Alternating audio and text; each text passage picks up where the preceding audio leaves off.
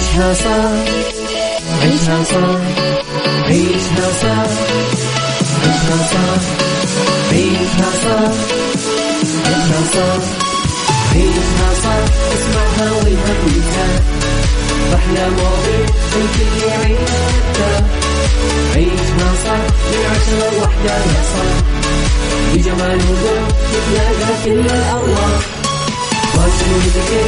يلا نعيشها صح beauty وديكور يلا نعيشها صح عيشها صح عيشها صح على Mix الآن عيشها صح مع أميرة العباس على Mix FM Mix FM Saudi's number one hit music station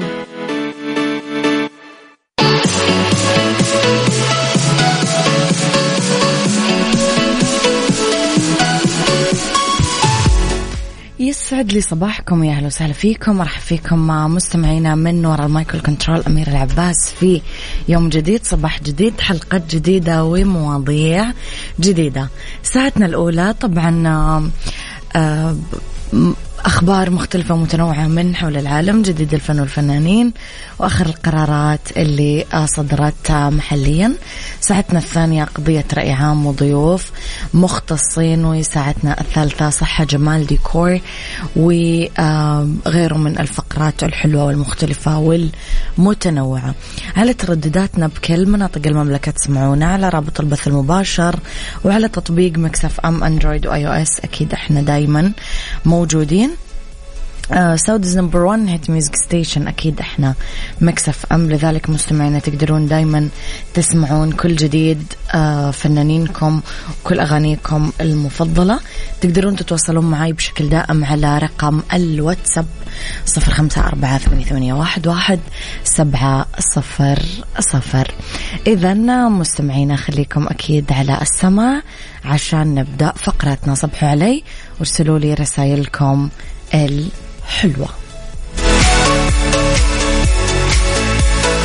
عيشها صح مع أميرة العباس على ميكس أف أم ميكس أف أم Saudi's number one hit music station يا صباح الهنا ويا صباح الورد ويا صباح كل شيء حلو يشبهكم. يوم 22 فبراير يوم يذكرنا ببطولة وطنية عمرها ثلاثة قرون. بنينا أحداثها. صنعنا مجدها عام 1727 ميلادي. في نحتفل بذكرى يوم التأسيس ونحكي بفرحة قصتنا يوم بدأنا. لمعرفة القصة والفعاليات زوروا حسابات يوم التأسيس على مواقع التواصل الاجتماعي at SA Founding Day. تلاقون فيها مستمعينا إذا كل التفاصيل والمعلومات اللي أنتم تدورون عليها. أنا وياكم لخبرنا الأول وقام فخامة آه، الرئيس رجب طيب أردوغان رئيس جمهورية تركيا في مدينة أنطاكيا بزيارة ميدانية لبعثة المركز آه، مركز الملك سلمان للإغاثة والفرق السعودية المشاركة معاه في مساعدة ضحايا الزلزال.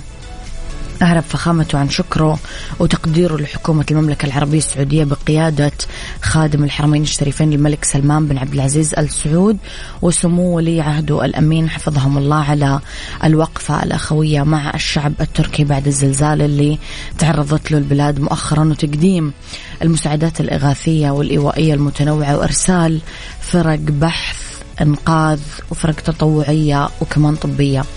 أكد فريق المركز تقديم المملكة كل المساعدات الإنسانية الضرورية لتخفيف معاناة المتضررين وإغاثة المنكوبين. يعني بدون ما نحط ترتيب وبدون ما نتكلم وبدون ما نمدح بس للمرة اللي ما بعد المليون دايما تثبت المملكة أنه يعني علاقاتها الأخوية هي المتصدر الأول في آه، مصائب ونكبات الدول الأشقاء.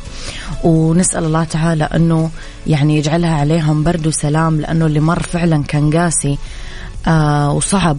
والله يا ربي لا يذوق الأحد. وإن شاء الله الله يرحم الشهداء منهم. والله يكون في عون المتضررين. ولكن السعودية يعني أثبتت موقف إنساني وأخوي وموقف يعني تجلس تتأمل فعلا المساعدات وتجلس تتأمل تتأمل سرعة وصول المساعدات وسرعة المبادرة وتقول فعلا الله يديم الأمن والأمان علينا والله يديم العلاقات والسلام ما بين الدول. يسعد صباحك يا أبو عبد الملك. صباح الورد والهنا والفل. صباح الورد والتفاؤل لك أميرة ولكل المستمعين. الحمد لله على سلامتك يا رب. حسن السكري يسعد صباحك يا حسن. صباح الخير يا أميرة. أشعر أني محتاجة كذا جرعة إيجابية حلوة منك. محبطة شوي بس الحمد لله القادم أجمل وأحسن بإذن الله. أختك لطيفة. لطيفة خليكي على الهواء راح أسمعك هذه الأغنية وبعدها راح ندردش أنا وياكم عن هذا الموضوع.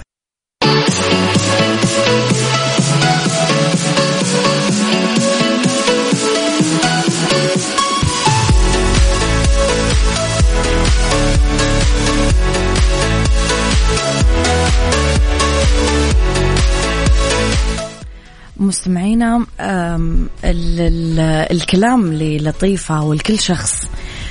آه، يشعر بالإحباط يشعر بالخذلان يشعر بالحزن يشعر بالألم. آه، الكل شخص موجوع من قصة صارت من ظرف مر فيه من ماضي هو استرجعه أيا كان تختلف تختلف الأسباب بس الشعور واحد.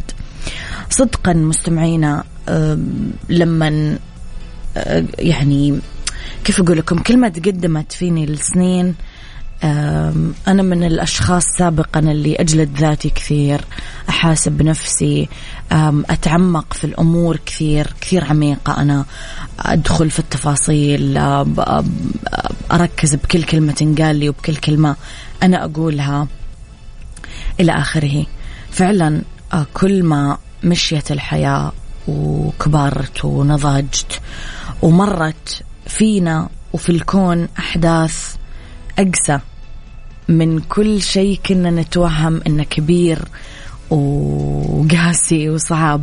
اكتشفنا إنه لا في الكون لسه في كثير حاجات إحنا ما ذقناها وما عشناها. وتعلمت إنه فعلا شعور الحزن شعور جزء كبير منه إحنا نصنعه. يعني الفكرة لما تجي على بالك إنه أنا الحين مثلا استرجعت شيء يخليني حزين ولا فكرت في شيء يخليني حزين ولا صار معي شيء يخليني حزين. جزء كبير من نمو هذا الشعور إحنا مسؤولين عنه. أنا أقدر أأمر مخي أعطيه أمر أنه توقف عن الشعور بذلك وأقدر أعمل له سويتش أنه فكر باتجاه ثاني لو سمحت. أنا ما أبغى أضيع هذا اليوم اللي رب العالمين منعم فيه علي بصحتي وجسمي وعيلتي ووقتي وفلوسي وشغلي وأصدقائي وقرايبي وإلى آخره. وأبغى أستمتع بكل دقيقة. أنا الحين ما أبغى أقول لكم أن أنا ندمانة على كل آه، حاجة أنا ضيعتها مثلا في السابق ولكن أبغى أقول لكم أن أنا غيرت كثير من نفسي وصرت حتى لما أحزن ما في أحد كبير على الحزن. حتى لما أحزن وأزعل وتصير معي ظروف قاهرة ما أطول فيها أبدا. أنفض نفسي بسرعة وفعلا أجلس أتأمل نعم الله البسيطة الصغيرة اللي إحنا نتوقع أنها صغيرة بس هي في حقيقة الأمر. نعم يعني إحنا من كثر ما تعودنا عليها يمكن ما صرنا نفكر فيها. تأمل مثلا كيف الهواء يحرك الشجر كيف صوت العصفور تأمل كيف أنت عندك سيارة كيف أنت مثلا تنعم بالمكيف كيف أنت مثلا عندك أكل فطور وغدا وعشاء وسناكس بين الوجبات تتأمل كيف مثلا أنت لما تتعب عندك مستشفى تتعالج آه، فيها كيف أنت مثلا عندك أب أو أم أو أخ أو صديق أو حبيب أو شريك أو زوج أو خطيب أيا كان مسمى الأشخاص في حياتك بس عندك مرجع عندك سند عندك أحد تسولف معاه عندك أحد تتكلم معاه تشكيله يسمع صوتك تسمع صوته إلى آخره. تفاصيل كثيرة ما لا تعد ولا تحصى بس من جد لما تقعد تفكر فيها وتتأملها رح تدرك إنه صدقا ما في ولا شيء بهذه الحياة يسوى إنه أنا أطول بالحزن يعني وأعطيه أكثر مما يستحق. أنا دايما مع الحزن يعني عيشوا الحزن وفكروا وتأملوا و... وكل شيء بس أهم شيء لا تطولون. ولا تعطون المواضيع أكبر من حجمها. والعبارة اللي كل يوم أنا وياكم ندردش فيها رب الخير لا يأتي إلا بالخير وأمر المؤمن دوما كله خير ما يجي الظلام إلا وراه الشمس وما تغيم الدنيا إلا وبعدها ينزل المطر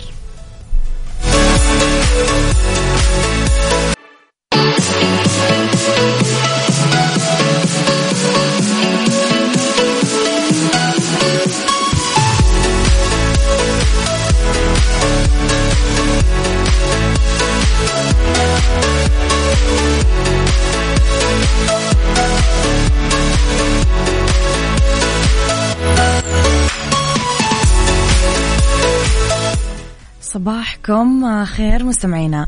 ارسلوا لي رسائلكم الحلوة على صفر خمسة أربعة ثمانية, واحد سبعة صفر صفر. قولوا لي إيش خططكم مستمعينا في يوم التأسيس؟ راح تطلعون تروحون تجون؟ عندكم أي plans راح تقعدون في البيت تستمتعون بالإجازة وتنامون؟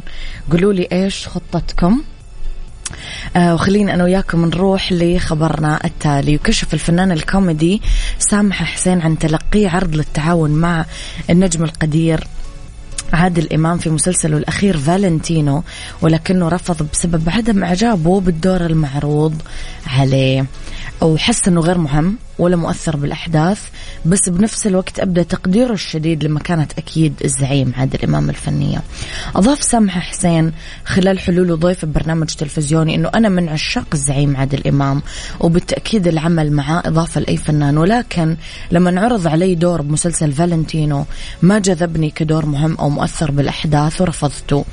وتابع قائل المشكلة ما كانت بمساحة الدور بس لأنه الزعيم آه لازم تحس أنك راح تصير مؤثر بالعمل وأنا ما حسيت بذلك. وقام الفنان حمدي المرغني بهذا الدور. على فكرة يا جماعة بس بكل تواضع أقول لكم أنه بما أني من برج السرطان يعني آه، زعيم عادل الإمام من برج السرطان. وشكرا مع السلامة. إلى السلام. إلى اللقاء. مع السلامة. عيشها صح مع أميرة العباس على ميكس أف أم ميكس أف أم Saudi's number one hit music station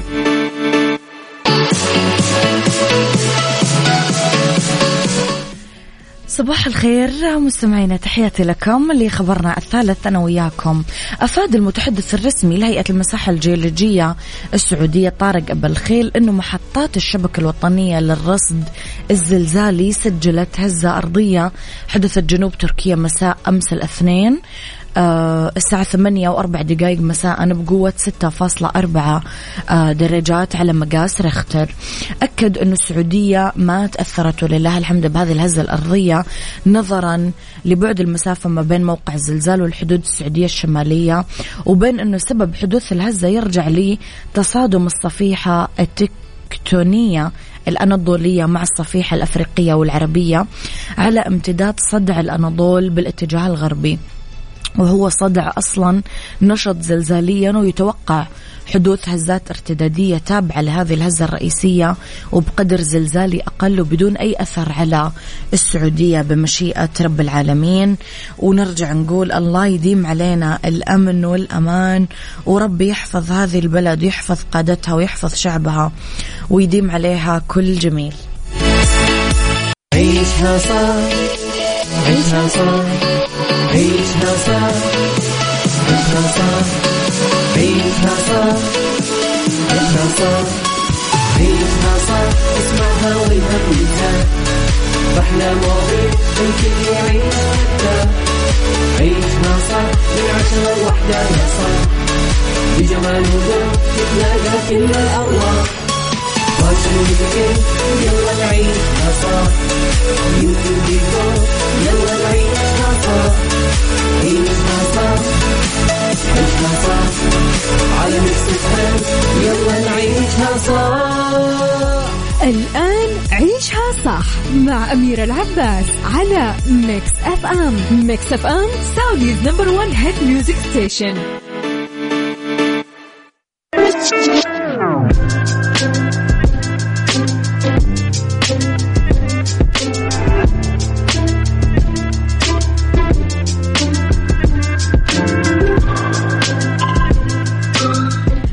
مساء الخير وصباح الفل. مساء الخير مستعجلة على المساء كأني. صباح الخير مستمعينا في ساعتنا الثانية على التوالي واللي اختلاف الرأي فيها لا يفسد للودي قضية لو الاختلاف الأذواق أكيد.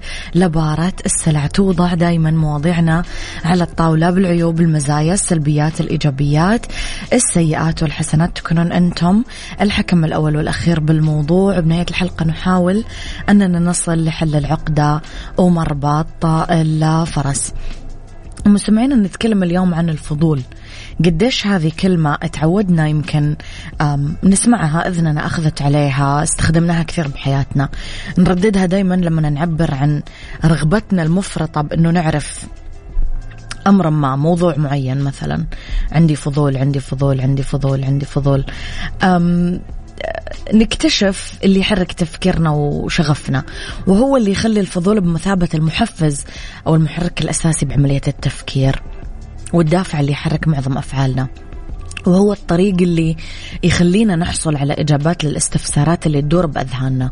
ولذلك هو أمر إيجابي يقدر يقودنا للي ندور عليه من معرفة ويساعدنا على ملء الفراغات اللي تطلع لنا لما نفكر بالأشياء. سؤالي لكم اليوم مستمعينا هل الفضول تأثير على واقع ومستقبل حياتنا؟ هو حاجة كويسة ولا سيئة؟ هل لإخفاء سلبيات والعكس؟ قولوا لي رأيكم على صفر خمسة أربعة ثمانية, واحد سبعة صفر صفر.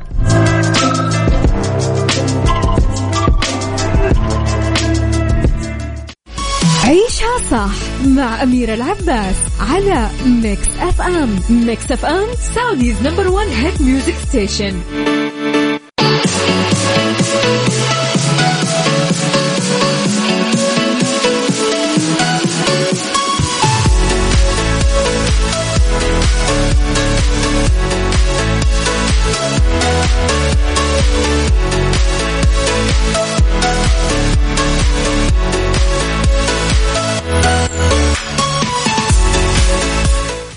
يسعد صباحكم مع مستمعينا الفضول. اللي يحط المخ بحالة نشاط اللي يحسن الذاكرة.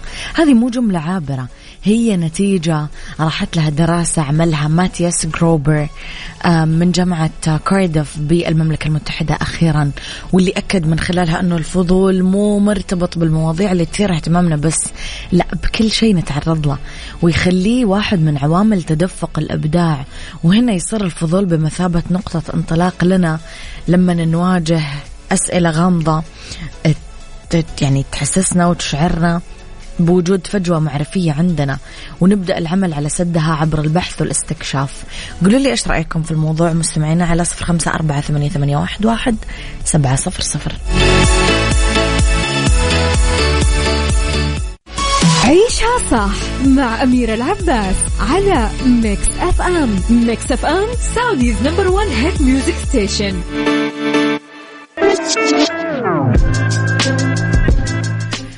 مستمعينا أهمية الفضول تكمن في قدرته على تحفيزنا أنه نعرف الأشياء المتخبية عن العين. بالتالي نعمل إنتاج إبداع جديد وأفكار مبتكرة.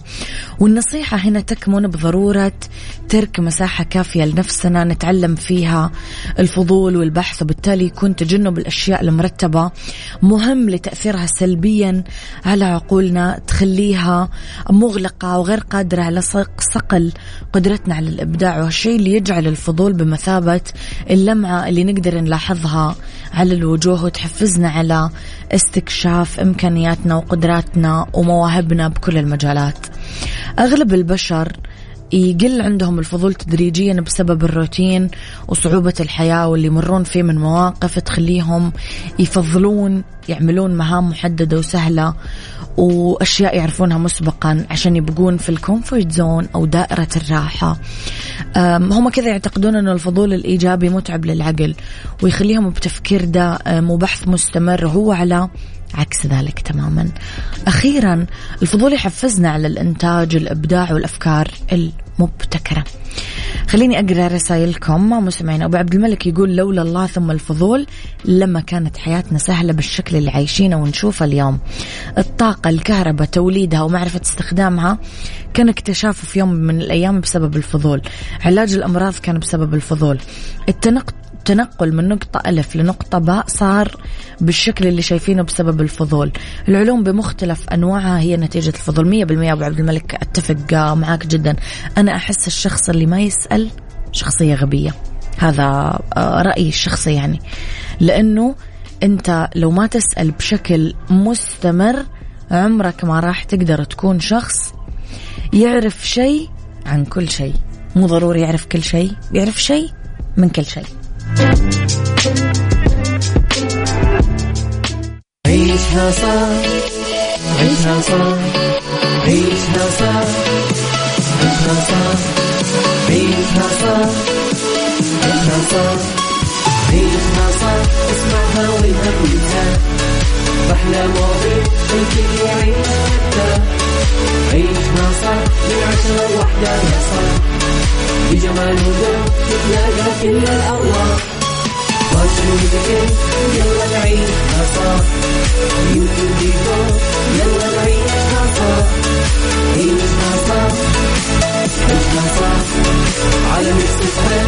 يلا نعيشها الآن عيشها صح مع أميرة العباس على ميكس أف أم ميكس أف أم Saudi's number one hit music station عافيتك ضمن عيشها صح مع أميرة العباس. عافيتك برعاية المركز الطبي الدولي على ميكس أف أم.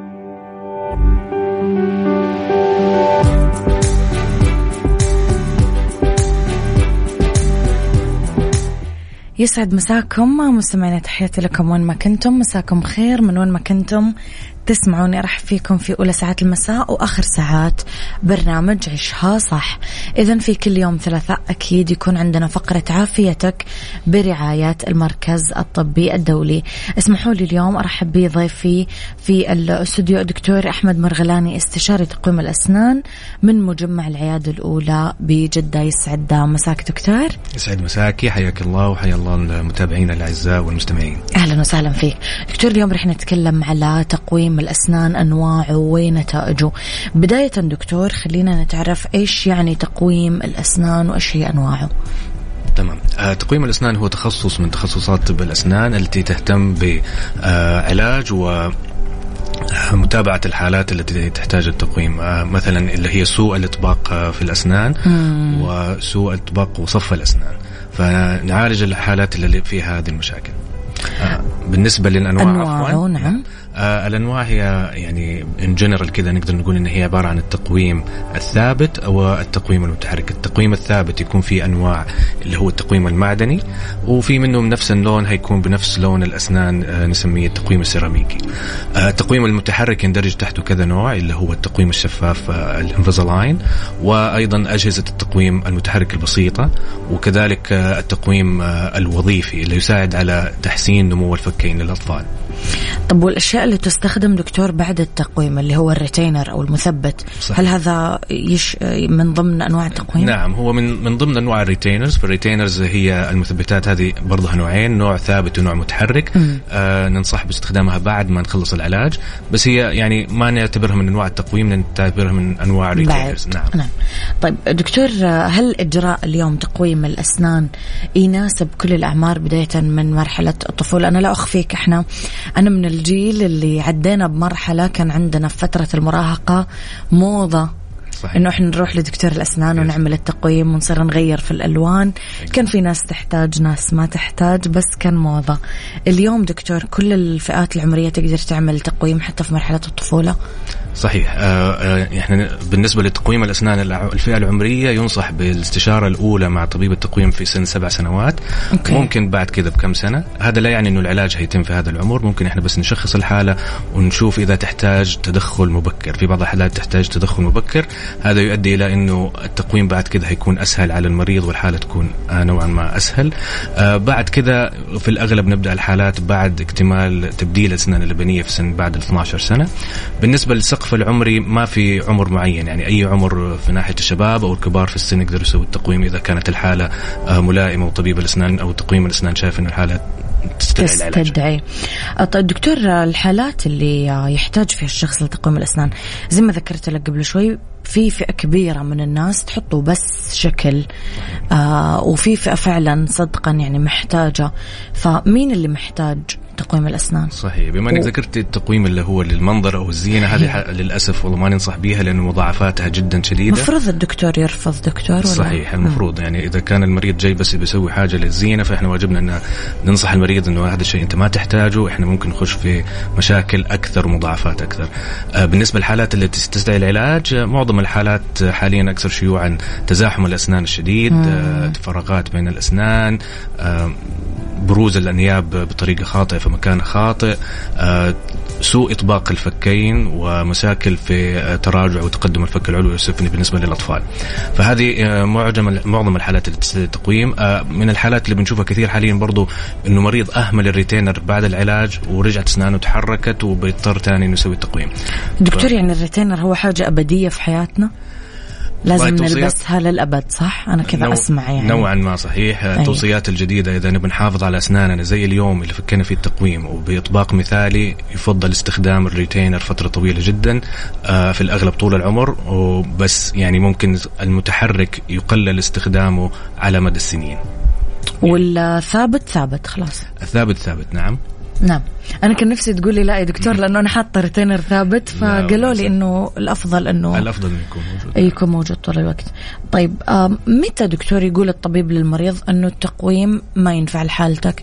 حضرتك مثلا ذكرت مو يعني معلومة مهمة إنه قبل 12 سنة الأسنان حتتحرك كثير ف مثلا؟ يعني مثلا حالات يعني لا ننصح أن نسوي تقويم مم. إذا كان المريض عنده التهابات شديدة في اللثة مم. فما هنقدر نبدأ تقويم الين هذه الأشياء كلها تتعالج okay. آه إذا كان المريض ما مهمل أس آه يعني أساسا وعنده تسوسات كثيرة فهذه الأشياء كلها يعني تستدعي منع العلاج تماما آه بعض الحالات المرضى اللي بياخذوا علاجات معينة لهشاشة العظام آه هذه الأدوية بتصعب حركة الأسنان فينصح إنه ما نسوي لهم علاج تقويم في هذه الحالات. دكتور في واحد من أسئلة المتابعين يسأل إنه آه، إذا هو حاط فينير فهل يقدر يعمل تقويم ولا لا؟ ما ما ال veneers أصلا كيف حطوا له فينير دكتور وأسنانه مو مرتبة؟ بالضبط. هو صح؟ هو بعض الحالات تستدعي إنه نسوي ال veneers بعد التقويم okay. آه وبعض الحالات already اللي هم سووا veneers already هنا ممكن نقيم الحالة كل حالة تكون مختلفة عن الثانية آه ممكن نستخدم التقويم الشفاف آه بطريقة مع الفينير ينفع؟ to some extent يعتمد لازم نقيم الحالة آه. ما أقدر أقول إنه لا ما هينفع بس in general آه إذا التقويم ما لا ما هينفع لأنه هنضر ال veneers مم. ونحاول إنه نتجنب أي أشياء تتلصق على ال veneers هذه مم. لأنه آه هتأثر عليها في المستقبل حتى لما نشيل التقويم دكتور مين اللي يحدد نوع التقويم المناسب للحالة؟ الطبيب ولا المريض؟ أنا أشوف يعني cases تروح للدكتور وتقول له أنا أبغى الشفاف أنا أبغى المتحرك أنا أبغى المعدني. هل هذا الشيء المفروض ال case تحدده ولا الطبيب اللي يحدده؟ هو تعاون بين الاثنين. يعني هو ما. الطبيب اللي هيحدد العلاج المناسب حسب آه، احتياج المريض ورغبات آه، المريض. okay. فاتفاق بين الطرفين يعني الدكتور يعني. لا لا هو في الأغلب الدكتور اللي بيحدد مثلا المريض بيجي يقول أنا أبغى تسوي تقويم شفاف إذا الدكتور شاف إنه التقويم الشفاف ما بناسب هذه الحالة هيقول له للأسف ما هيناسبها. إذا جاء المريض ويبغى شيء معين والدكتور شاف إنه لا ما هيناسبه هيناسب أشياء ثانية فهذا واجب المريض إنه يوضح للط... عفوا واجب الطبيب إنه يوضح للمريض. إيش الأنسب والاسهل له. دكتور خلينا في التقويم الشفاف شوية. إيش اللي مقصود فيه وإيش هي مميزاته؟ تمام. التقويم الشفاف هو عبارة عن قوالب شفافة تتصنع خاصة لكل مريض. فهذه القوالب آه، تحرك الأسنان حركة تدريجية لين نوصل للإطباق المثالي. آه، هي ميزتها أنها شفافة تماما فما حد بيشوفها. الناس اللي ما تحب شكل الشكل المعدني. آه، ميزتها أنه زياراتها أقل للطبيب فالمتابعات نوعا ما أقل. فالناس اللي عندها جدول مزدحم وصعب أنها تتابع الحالات حقتها هيكون ملائمها فيها ميزة برضو ممكن نسوي اللي هو التيلي دنتستري أو المتابعة للحالة عن بعد عن طريق ال virtual appointment وفيها مميزات مثلا من حيث تجربة المريض خلال العلاج. تفريش الأسنان هيكون أسهل اهتمام بصحة الأسنان هيكون أحسن آه الأكل والتجربة كلها تكون نوعا ما أريح من ناحية الضغط على الاسنان ما في الشد حق أيوة، المعدني الشد نوعا ما هيكون أقل مقارنة بالمعدني وايش اسمه التنظيف دكتور أسهل. التنظيف نوعا ما أسهل والاكل أسهل. والجروح والتقرحات اللي في الخدود والشفايف تكون أقل بكثير. أيوه.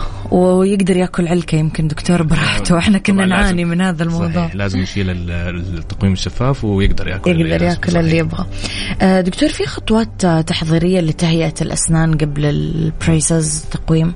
صحيح. آه، يفضل قبل ما نبدأ التقويم إنه المريض يكون خالي من أي تسوسات في أسنانه فكل okay. الحشوات اللي يحتاج يسويها يسويها قبل ما نبدأ العلاج. م. التهابات اللثه زي ما أشرنا سابقا إنه لازم تتعالج ويكون اللثة سليمة جدا. آه إذا كان المريض عنده علاجات للأعصاب ضروري إنها تتسوي قبل التقويم. التلبيسات إذا كانت يعني سنجل توث أو سنة واحدة تحتاج تلبيسة يفضل إنها تكون تلبيسة مؤقتة. ممكن تكون تلبيسة دائمة لكن آه، واجبنا إنه برضه نخبر المريض هذه التلبيسة ممكن تتأثر آه سطحها الخارجي سواء حطينا تقويم شفاف أو معدني فممكن إنه هيغيرها بعد التقويم. آه بالنسبة في أشياء هنضطر نأجلها بعد علاج التقويم اللي هي آه زراعة الأسنان. يفضل بعد ما تتحرك الأسنان الحركه المطلوبه ونسوي فراغات معينة نقدر نسوي الزراعة والتلبيسات الدائمة من سواء هي جسور أو تلبيسات على الأسنان الدائمة. يفضل تتسوى كلها بعد التقويم. دكتور في واحد من الأسئلة يقول آه أنه عمل تقويم وكانت أموره تمام وأسنانه كثير ترتبت بعد ما طلع له أضراس العقل رجعت لخبطت له صحيح. الدنيا هل المفروض الطبيب يعمل له التقويم ولسه ما شال أضراس العقل ولا كيف نقدر نحل هذا الموضوع دكتور؟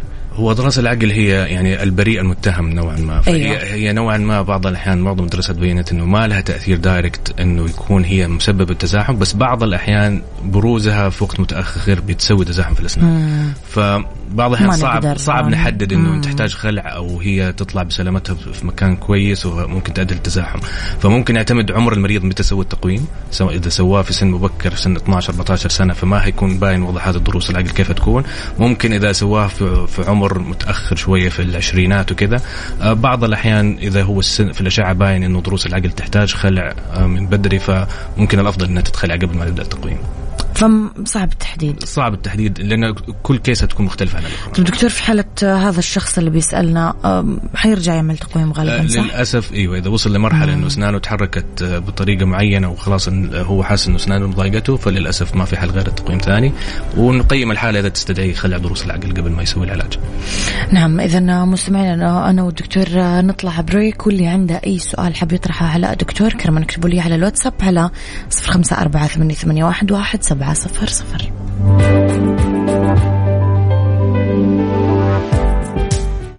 عافيتك ضمن عيشها صح مع أميرة العباس. عافيتك برعاية المركز الطبي الدولي على ميكس أف أم.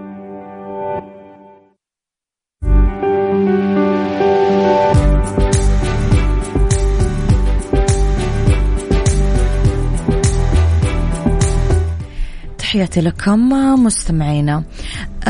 دكتور في واحد من الأسئلة السلام عليكم. ممكن تعطونا فكرة عن التقويم اللي يوضع أثناء النوم لتحسين عملية التنفس بحيث يدفع الفك السفلي للأمام وهل يؤثر على الفك؟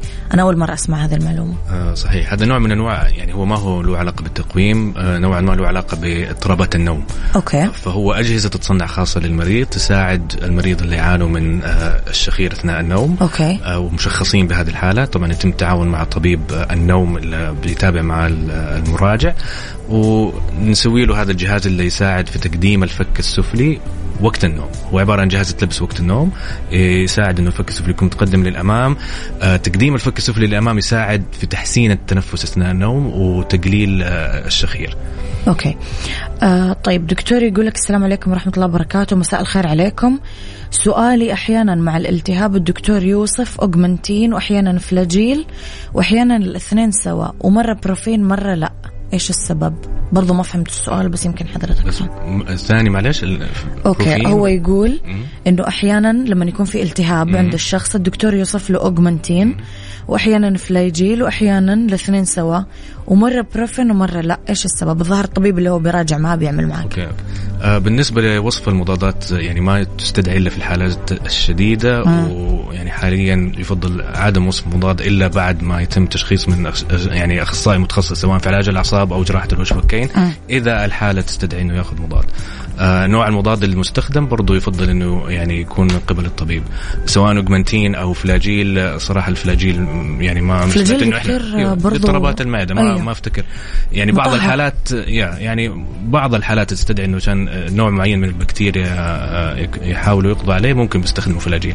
بس يفضل يعني مع أخصائي علاج الأعصاب أو استشاري علاج الأعصاب واستشاري جراحة الوجه والفكين وبالنسبة للبروفين دكتور مسكن عادي إنه نعم طب مسكن. طب اطباء الأسنان كلهم أغلبهم يعني. في الأغلب نعم البروفين نوع من أنواع المسكنات زي آه، واقوى من البنادول نوعا ما بس هو مسكن للالام يعني الوصف للبروفين عادي ما في أي مشكلة ممكن هو كمسكن. بيشكي لطبيبه من ألم فطبيبه يقول بالضبط هو أكيد وصف له بروفين كمسكن للالام وفي بعض الدكاترة بيوصفوا المضاد أساس الالتهابات إذا كانت موجودة عشان يقللوا الالتهابات بس الأفضل يعني تكون تحت اشراف طبي ويتم العلاج مع الطبيب المختص. أوكي. دكتور نبغى نروح شوية للقوالب اللي هي التقويم اللي على شكل قالب، كيف أقدر أحافظ على القالب؟ أنا دكتور شفت ناس بت عندها هذه القوالب أعتذر من المستمعين رائحتها كريهة جدا أو لونها صار سيء أو تعروجت كذا القلب صار شكله مو مرتب. فكيف قد ما أقدر أمشي على الخطة العلاجية اللي عملها الدكتور أكملها أنا في البيت؟ طبعا نحافظ على القوالب أول شيء باننا يعني ما نضيعها لأنه هي وارد إنها تضيع كثير فعلا. آه فنحطها في علبتها أول ما نشيلها وقت الأكل أو وقت الشرب. آه يعني نتجنب ان نحطها في مناديل لأن المناديل في الأغلب على طول هتترمي.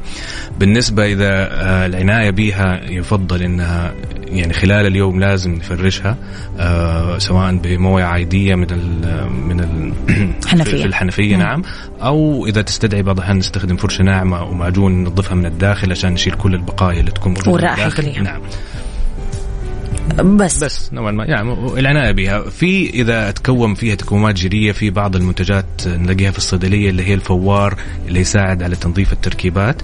آه نقدر نستخدمها انها تنظف القوالب. هذه عبارة عن فوار نحط القالب فيه لمدة آه ثلاث يعني دقائق معينة ويشيل كل الأشياء المتراكمة عليه دكتور ارتبط التقويم الشفاف باسم شركة اسمها Invisalign فهل في انواع أخرى أصلا غير هذا النوع؟ آه نعم. إحنا لدرجة كنا نفكر إنه هذا هو اسم التقويم. صحيح. هو اسم Invisalign هو اسم الشركة اللي م. طورت هذا الشيء واخترعته من البداية وطورته إلى الآن.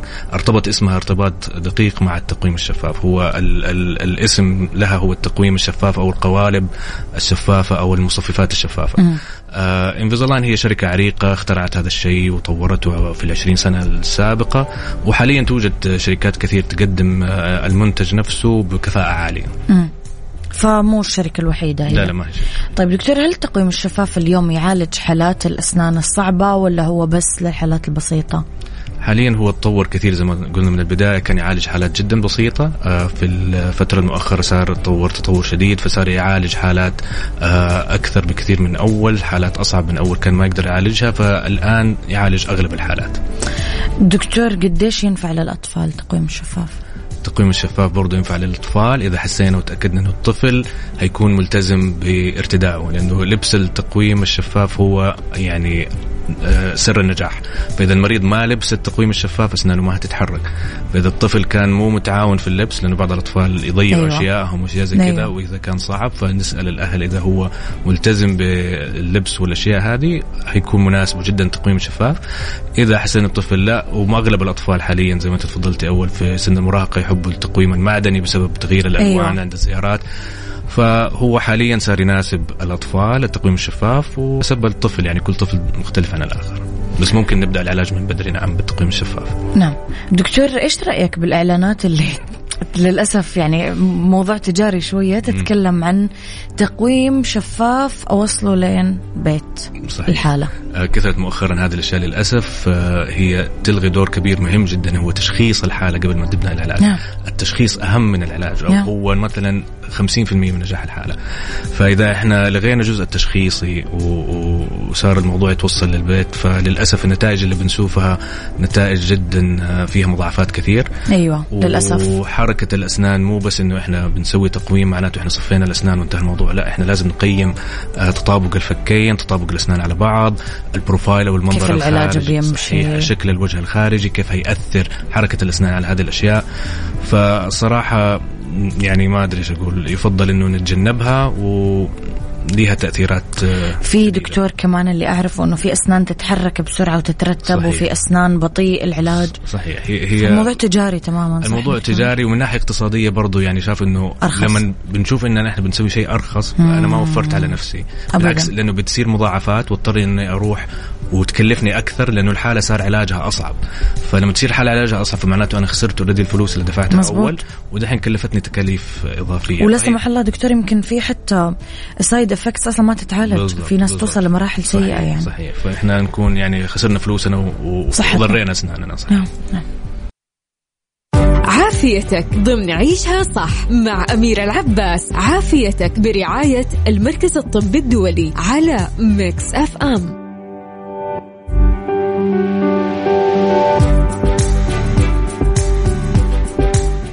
تحياتي لكم مستمعينا مرة آه، جديدة. اسمحوا لي أرحب بضيفي مجددا آه، دكتور آه، أحمد مرغلاني استشاري تقويم الأسنان من مجمع العيادة الأولى بجدة. حديثنا اليوم عن تقويم الأسنان أنواعه ونتائجه.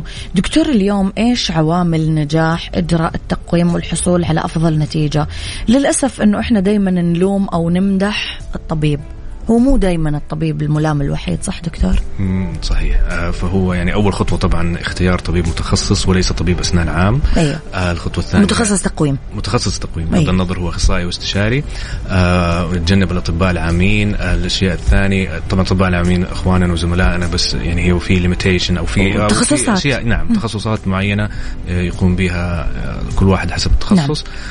بالنسبة في دور مهم جدا جدا من المريض يعني الدكتور هيشوف المريض مرة في الشهر مثلا بس في واجب على المريض خلال الشهر هذا إنه هو يهتم بصحة أسنانه صحيح. يهتم بتنظيف الأسنان و... يلتزم بالمواعيد دكتور بالضبط. كمان مواعيد التقويم بالضبط ففي دور على المريض وفي دور على الطبيب دور المريض نوعا ما برضه كبير إنه زي ما تفضلت يلتزم بالمواعيد مم. يهتم بالتعليمات اللي تديله هي الطبيب من ناحية الأشياء اللي يستخدمها خلال العلاج وأهم شيء اللي هو إنه يحافظ على صحة الأسنان وتفريش أسنان بطريقة صحيحة مع التقويم لأنه جهاز التقويم زي ما إحنا عارفين بيجمع بقايا الأكل والبكتيريا صح. حوالينه وتنظيفه جدا صعب فدوره جدا كبير ويمكن دكتور بعد إزالة التقويم كمان إكمال الخطة العلاجية في البيت صحيح. هذا يصير دور المريض لحاله صحيح وأهم شيء برضو بعد العلاج ال retainer اهم, أهم هو ال retainer نعم. الالتزام بال retainer مهم جدا طيب آه يطالب المريض دائما دكتور تكلمنا على ال retainer. اليوم م. إيش أهميته؟ إيش نتيجة عدم الالتزام بارتدائه؟ طبعا أهمية التقويم زي ما قلنا سابقا إنه هو مهم جدا بدرجة التقويم. ليش؟ لأنه الأسنان إحنا نحركها بالتقويم أساس نحافظ على المكان اللي وصلنا فيه للأسنان. والطبق المثالي ده لازم نستخدم الريتينر اللي هو المثبت. م. فوظيفتها إنها تثبت الأسنان في مكانها الحالي لأنه الأسنان معرضة إنها تتحرك. تتحرك وترجع لوضعها السابق. صح. فإذا ما استخدمنا الريتينر خصوصا أول سنة بعد العلاج اسناني أكيد هتتحرك ثاني. فلازم نستخدم الريتينر بطريقة معينة حسب دين التعليمات الطبيب. وإهمال زي قلنا إذا ما لبسنا التقويم أو الريتينر عفوا هيؤدي إنه الأسنان هترجع لوضعها السابق نوعا ما. فمهم نلبسه نعم. طول الوقت. طيب دكتور في ناس آه، اللي ركبوا تقويم سابقا بتطلع لهم زي البقع البيضاء على الأسنان. تحديدا الناس اللي ركبوا التقويم الحديدي إيش أسبابها؟ صحيح. آه يعني دائما بنسمع في العيادة إنه المرضى بيلوموا دكتور التقويم أو التقويم نفسه. دكتور أنا طلعت لي بقعة بسببك أيوه. يا دكتور. أيوه, أيوه صحيح. فحطيت تقويم وصارت لي هذه البقعة البيضاء وما كانت عندي قبلها.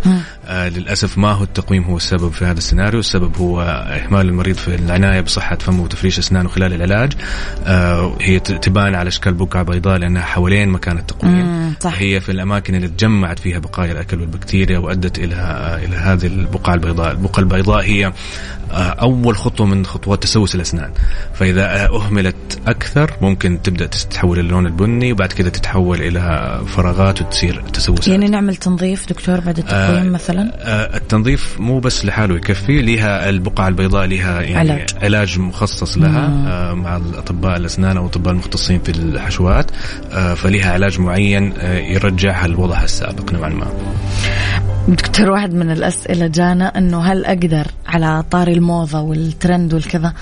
تقول هل أقدر أحط التقويم المعدني بدون ما يشدوا لي؟ تقول أنا أسناني جدا مرتبة بس هي حابة تعمله منظر. آه هل هذا شيء صحي ولا لا دكتور؟ لا لا ننصح به. إذا هو بس للمنظر لا نعم. زي, زي ما اتفقنا أنه ممكن نؤدي إلى التهابات لثة ممكن أسنانها تتحرك حركة خاطئة لأن الأسنان في وضعها الممتاز الآن.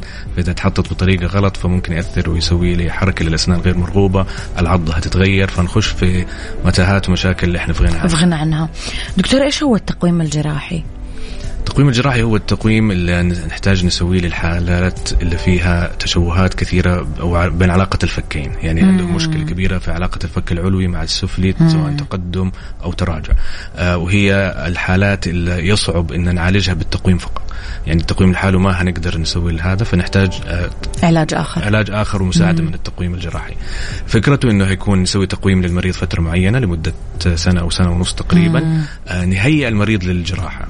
آه الجراحة هتكون إنه آه الجراح حيركب الفكين أو يطابق الفكين على بعض بالطريقة الصحيحة.